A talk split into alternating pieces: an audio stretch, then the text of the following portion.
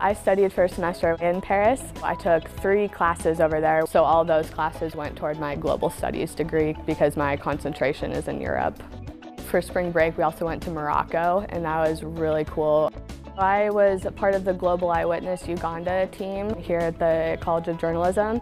Me and one other student actually went up to the refugee camps in northern Uganda and produced a multimedia video. That's like the best learning that you can do is actually being on the ground, filming and being able to tell someone's story.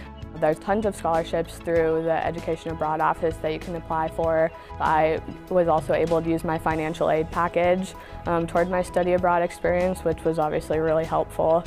I'm actually still really good friends with all of the friends that I made in Paris and you know you, you just really bond with these people because they become your family.